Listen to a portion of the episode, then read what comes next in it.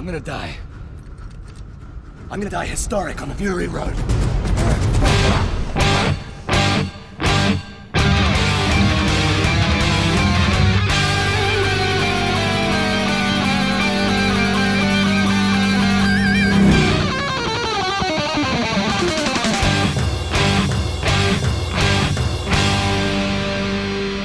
Welcome to the Mad Max Minute.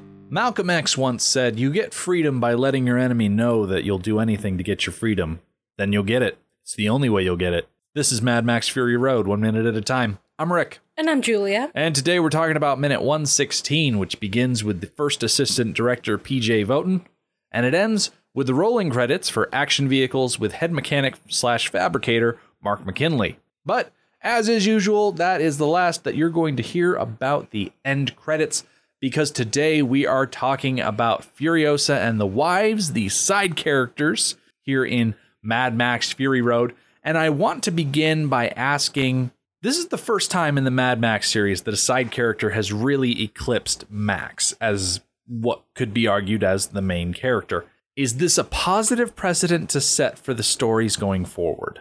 for future Mad Max movies, is Max just going to continue to be taking back seats, or should he muscle his way forward like he did in the first three? Well, I think I would start by arguing the accuracy of your initial statement. That Furiosa eclipsed Max as the main character of this movie. Yes, but I'm not going to argue it in the way you think. I'm going to argue that she is the secondary character that eclipsed him the most. But since two and three, the groups of people have been doing their own thing. And to one degree or another, are practicing their own agency and getting themselves to the place that they want to go. Now, they need Max's help to do it, and he does help either reluctantly or for a deal, for how whatever his motivation is, he does help. But I think as we have gone down the line from two to three to four, the group or the character have been becoming more and more independent of Max. Not to speak ill of Mike Preston and Helen Buday, but is it just that Charlize Theron is so charismatic and so engaging as an actress? Is that why Furiosa stood out so much compared to Pappagallo and Savannah Nix and all of the others? I have two answers to that question. One, yes. okay. She's Charlize Theron. She is one of the most beautiful women in acting today. She's incredibly talented. She's going to steal the screen, whatever screen she's on. Second answer is that we're looking through the lens and we can't change the lens we're looking through. We're looking through the lens of 2019. We have different standards of what beautiful and compelling and watchable are. I think in their day, Mike Preston and Helen Buday were charismatic and attractive and watchable and compelling to a lesser degree. Because I just don't think either of them can compare through any sort of lens to Charlize Theron. I think back to when we were talking about Road Warrior and when Pappagallo wasn't on screen, I wasn't thinking about Pappagallo. When Savannah wasn't around, it didn't much matter to me. Oh, gee, here we are spending half an hour in Bartertown. I wonder what Savannah's off doing. Because, sure, I have seen that movie multiple times. I know that she's out there doing something, but I don't care what she's doing. You watch this movie, and when Furiosa isn't on screen, you're invested in what Furiosa is doing. She captures the imagination in a way that none of the other side characters did. I think we might be looking at this question a little bit differently than each other. Okay. I think you are looking at it through the eyes of a viewer, and I'm looking at it through the eyes of the character as if they were real people. From your point of view, from looking at it as a viewer, which is, I suppose, the correct way to look at it because that's what we are, viewers, I think eclipse is a strong word. I would say equal. Because there were a lot of people that looked at this movie and said, why is it called Mad Max? Why is Max even in the title? Because this isn't his movie. And I don't really know what to say to those people. I both agree and disagree. We had a discussion with a guest about what this movie is about and what it is not about. And it is about women looking for freedom. And the struggle with that point of view is that we are brought into this group through Max. So we're looking at this story about women through a man's eyes. And we can't change that. But I think George Miller used Max to get us into the story, but then didn't let Max take over the story. And I think that was an excellent handling because he had a story he wanted to tell. He wanted to tell us about Furiosa and the wives and their escape from the Citadel. And could it have been done without Max? Is a very debatable question that we covered a bit on Monday's Minute. In the end, I can't answer the question. Okay. I think you did touch on something very important, though the idea of Max coming into a situation and making it his own. Because in Road Warrior, Max arrives at the compound. Pappagallo and the people that follow him have their own thing going on with the Lord Humongous, and Max inserts himself and says, Okay, I will find you this rig because I know where there's a rig. We're going to make a deal just between the two of us, sort of thing. He makes the story about him. When Max is over in Bartertown, Auntie already has this power struggle going on between herself and Master Blaster. And so Max comes in, gets hired as an assassin, and the story then becomes about him figuring out how he's going to kill Master Blaster. And it translates over to Max finding himself with the waiting ones. And the story becomes okay, how is Max going to bring back Savannah and those that left? In Fury Road, Max never gets the chance to make the story about him and how he's going to react to it. And I think that's why a lot of people are saying, well, this isn't Max's story, it's Furiosa's story. And so getting back to my original question, is that a good precedent to set that Max isn't so much coming upon these situations and making them his? Can he just continue to come into these situations and take a back seat to the person who's actually running the show? Frankly, I think plan B is more realistic. People don't walk into situations and get to make it about them. And those people are obnoxious and nobody likes them. Some things get to be about you. And then some things get to be about other people. And sometimes you have nothing to do with that being about other people. And sometimes you get to help it be about other people. So we have seen Max come in and make things about him. And we've transitioned to him helping other people make it about them. And I think we saw the moment where it could have gone either way. After Max had commandeered the war rig, and he is at that moment where he either has to let the women in the rig or sit and wait for the war party to catch up to them. When he lets them in, the way he handles that whole situation, I think, could have diverged into him making it all about him. He could have taken control. He could have said, I'm going to drive, we're going to go to this place, and we're going to do this thing. Instead, he slid over to the passenger seat. Furiosa got in the driver's seat, and she already had a plan in place, and she carried out that plan.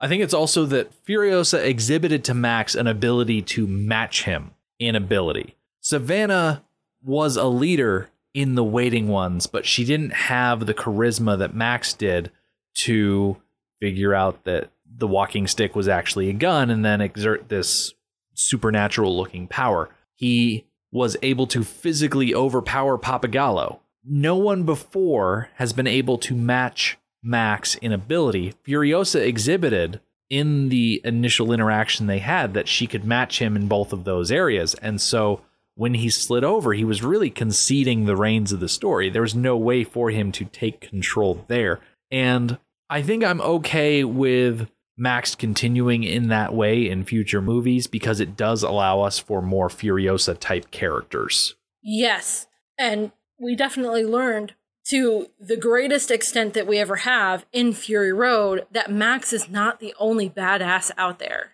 There are other people who are skilled and capable and brave and motivated who can fight for people the way that Max does. He doesn't have to do it all by himself. Now, speaking of other movies, people from the past in this series, we found here in Mad Max Fury Road a group of younger than Max individuals that just seemed to be hangers on in the situation. And I'm, of course, talking about the wives. They were an accessory to the story that arguably gave the story its driving motivation. We've got to protect these people.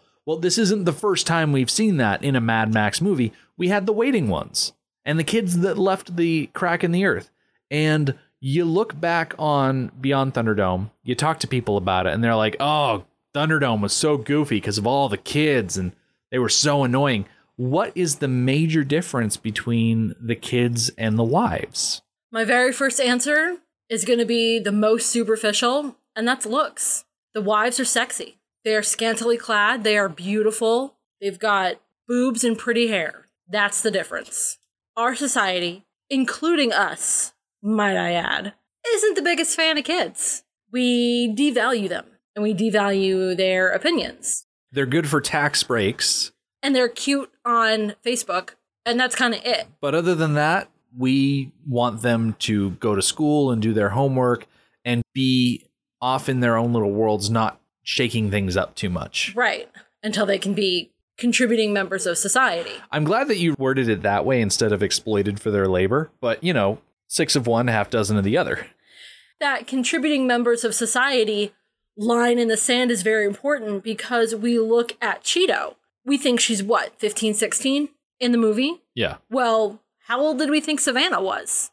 Like 15, 16. Right. Older than that, because seriously, she had a child who was way too old for her to be only 15 or 16. So they definitely overlap in ages. And Slake was like 18 or 19. Easily. Easily. He did not have a child's body. No. He had gone through puberty at that point. Thoroughly through puberty. That's why he his name. gone all the way through puberty. That's why his name was Slake Mathirst. Yup. Okay, I definitely see where you're coming from. The whole people would rather look at a bunch of attractive literal runway models than a bunch of grimy looking kids dressed up in animal furs and feathers. Who talk funny. They also talk funny. Although the dag talks pretty funny. yes, she does.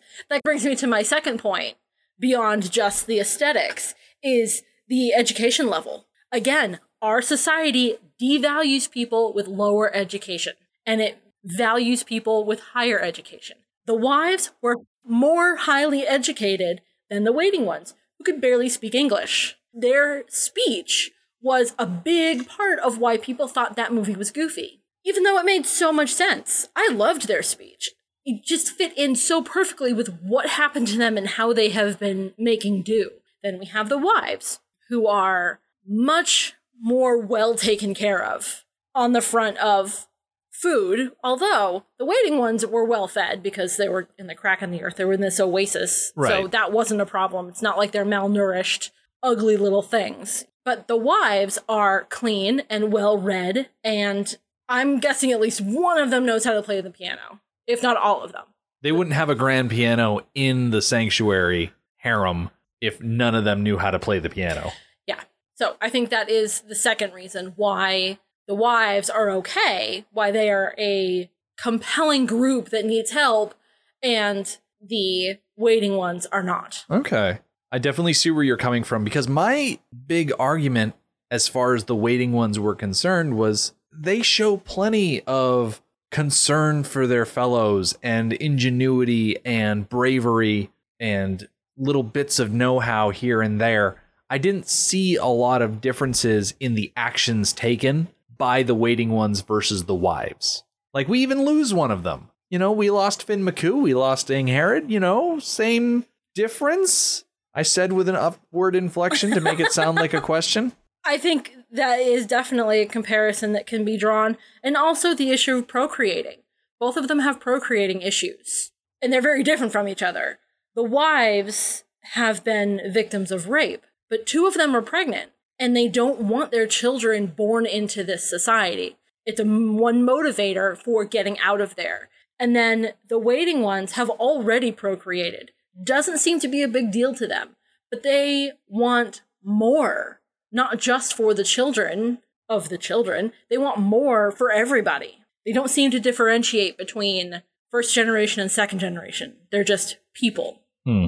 But they want more. They want something better. Which is an admirable goal to have moving forward. I think the moment that you get satisfied with exactly what you have, you start getting a little bit complacent and then you start getting stagnant. But that's beside the point altogether. Both groups hear stories and rumors in their different ways of something better. The Green Place, the River of Light, Mrs. Walker, places that look or sound more attractive than the place they are now. One difference between the two is that the waiting ones, in their very name, are just waiting, waiting for something to happen, waiting for someone to come rescue them instead of doing something about it, which is the transition that a group of waiting ones make. Hmm. The ones who left, they were tired of waiting, so they're going to go grab their destiny by the balls and make it happen, which is what the wives did. I think you bring up a good point. When the waiting ones stopped waiting and took their destiny into their own hands, they ceased to be the waiting ones and they became the tribe that left. The wives, now that Joe is dead, are no longer the wives. They've become something else, and I'm not sure what to call them. It's funny you bring that up because I was mulling things over the other day. I think I was listening to You Are Awaited, but they called them the women instead of the wives. Or maybe I heard it somewhere else. I'm not sure, but I heard them referred to as the women instead of the wives. And it occurred to me that why this whole movie have we been calling them the wives?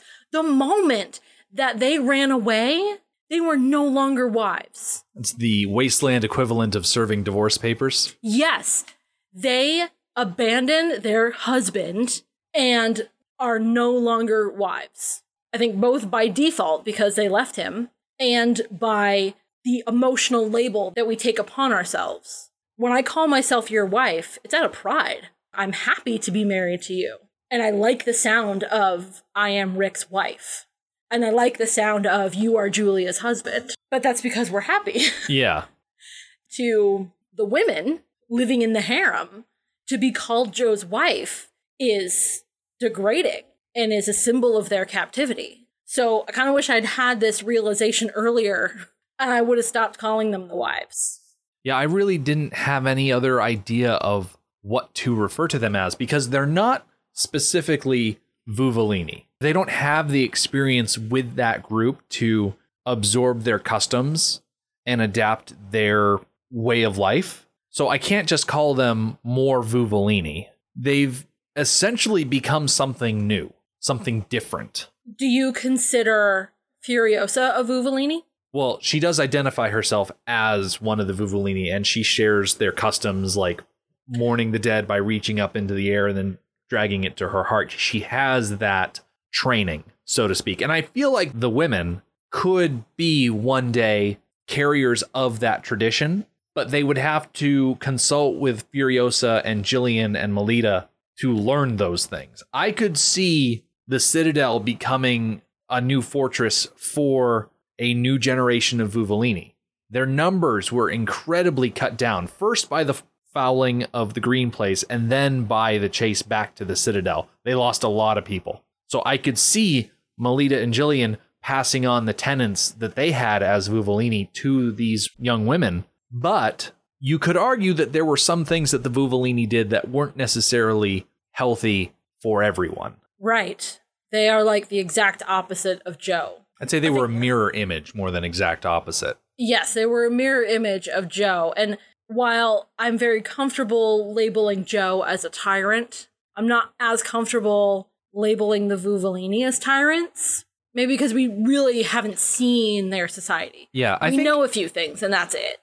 The sense that I got about them from all of the things that I read is not so much that they ran things in a tyrannical sort of way. They just ran things in a segregated sort of way. That everything was so divided and their rules were so strict that they adhered to so fanatically that in the end they didn't have the unity to get past the green place becoming foul. They didn't have that structural support in place for everyone to work together because they were so locked off one side versus the other. And I see that as an important part of their culture. Their culture wasn't strong enough to survive mm-hmm. through the fouling of the green place. So I'm not sure that their culture should be taught to the others in the Citadel, not just the women formerly known as the wives, but to the other women who are also there. There's Yeah. also the milking mothers. And who knows how many other women serving in other ways. If Joe had a harem, who's to say Rictus didn't have a harem? We were listening to You Are Awaited earlier today, and they were talking to Quentin Kenihan in an interview, and he was talking about how one of the ideas for the movie was that Corpus himself had a wife, that he was gifted a female companion by Joe. That makes so much sense. So there is so little time given to the other women that live at the Citadel. There's so many possibilities of what could happen in the Citadel now that the formal power structure has been obliterated and needs to be rebuilt back up from nothing. It goes back to what we were talking about with the foxes in the henhouse that there's a lot of unknowns and there are a lot of very opinionated individuals, a lot of strong female personalities that are now hanging out at the top of the totem pole, and we're not quite sure how things are going to stack up. On that subject, do you think the wives are properly equipped to hold the Citadel now that they've taken it? No, not even a little bit. Do you see a bright future at all? Or is this just a thing that's going to continue to fail as a new regime comes in to challenge it? I think that they could succeed, but the four former wives, out of those four, I don't think any one of them should be the leader. I think that the Citadel should be run by council. I don't think there should be one leader. I think that they should have representatives from various groups and lead together. I see it very much like the small council in Game of Thrones. That you've got a master of coin and a master of ships and a master of the armies and the hand of the king sort of thing, where everyone has a job. For instance, Capable is in charge of the war pups. One of the milking mothers is in charge of milk production. The dag is in charge of growing things. I don't know, put Toast in charge of military or something like that. I think you're putting too many of demo. the former wives into power. Yeah. I don't think they should be in power. What qualifications do they have? What, surviving this whole ordeal? Well, aside from that, they were also educated by Miss Giddy. Yes. They spent their days being educated in book learning and music learning and culture and things like that. They're not used to living out in the wasteland, but they have marketable skills. but I don't think they should all be in power. That's not a balance of power. They should be represented, and I think that they should have jobs. The DAG can work on the green spaces without having a definitive role in the running of the whole place. I just don't think it's a good idea to put these four women who have been treated in one similar way in power. I think we need a variety. Corpus Colossus should be on the council. A milking mother should be on the council. If there are any war pups who are old enough to, have an adult like point of view, there needs to be a war pup on the council. Or a war boy who was too sick to fight. There needs to be representation from all the groups. So you think that the wives going out on the Fury Road with Furiosa and being part of the team that killed the old guard, that they get back and they should be excluded from the new society that was taken by them from the old guy. Okay, two things. No, I don't think they should be excluded. I think one of them should be on the council, and then the other ones, because you're right, they are smart and capable, and then the other ones have jobs to do. But I think one of them should be on the council to represent their faction, their category of mm-hmm. people. My second point is from Game of Thrones. What's his face Baratheon was the one who waged war against the Targaryens and who took over. Robert, And- yeah. Robert, yeah. And he did it very well. And so because he was the one who actually did the fighting, he took the throne and he was rubbish at it. All right. I want to argue. He may have been a fat drunk who was not the most gallant of knights, but at the end of Robert's rebellion, he started at least a decade and a half of peace on the continent. Yeah, they were heavily in debt because he kept throwing lavish parties, but that's because Because he was a bad ruler. but there was peace in the region. as soon as Robert Baratheon died and Cersei's children started taking over, the entire world of Westeros was plunged into war that lasted all the way through to the end of the show, with some would argue not a happy ending. My point is that just because you do the work doesn't mean you're the best person to lead in the end. It's a very different kind of leadership. We have not once talked about Furiosa taking over. She's the one who like really did all the work to bring down the regime. She's the one that dealt the death blow to Joe, but we have never considered her for leading the Citadel now. That goes back to the question of does Furiosa even survive past the end of the movie? We see her go up the elevator, but she still has not one, but two puncture wounds in her abdomen. She's got some sort of strange blood transfusion from a fairy princess that who knows what that's going to do to her body. Does Furiosa even want to run the place? Well, for sure, she doesn't want to run it. I mean, do the wives even want to run it? Of course, Toast would want to run it. Yeah. But, I mean, do the wives even want to put their names in for either a position of ultimate leadership or a position on the council? Do they even want that? I would argue no, except for Toast. Yeah. It's rough because there's a lot of unknowns. And I don't think that we're ever going to get a definitive answer. We get a definitive answer at the end of Road Warrior because the voiceover's like, oh, in time, I became the chief of the Great Northern Tribe. By the way, I'm the Feral Kid. Hey. And then at the end of Beyond Thunderdome, we get to see Savannah surrounded by all of these people, and she's there as the master storyteller, telling them about all of this stuff that they do. And we know that there's a definitive end.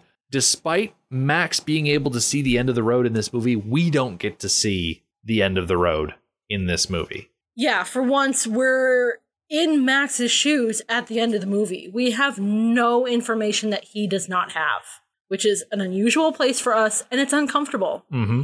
Which I is think- why we're just going back and forth with this whole idea of council versus dictatorship. I don't think we have ever debated an ending so much as this one. Does that make it a good ending?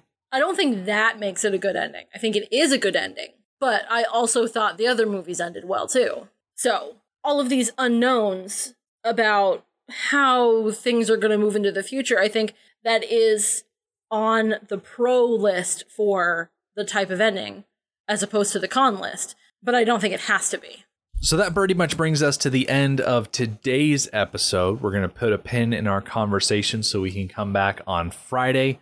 We are going to be rounding out the week with a focus on the Citadel. But we're done talking about the future of the Citadel. It's time to talk about the past, namely Immortan Joe, Nux, the War Boys, the Sons, all of them. It's time to talk about bad guys when we come back on Friday. The Mad Max Minute podcast is a fan project by Rick and Julia Ingham. The Mad Max franchise was created by George Miller and Byron Kennedy, is presented by Kennedy Miller Mitchell Productions, and distributed by Warner Brothers. Mad Max Minute is produced and edited by Rick Ingham. Our opening music is Verdi's Dies Irae by Daniel Bautista of danielbautista.com. Our home on the internet is madmaxminute.com. You can follow us on Twitter at madmaxminute, like us on Facebook by searching for Mad Max Minute, and join our Facebook listener group, Mad Max Minute Beyond Microphone. If you'd like to support the podcast, visit madmaxminute.com, where you can see what's in our TeePublic store, join our Patreon, or even donate to the show to help us keep the tanks full. Thank you for joining us for minute 116 of Fury Road. See you next time.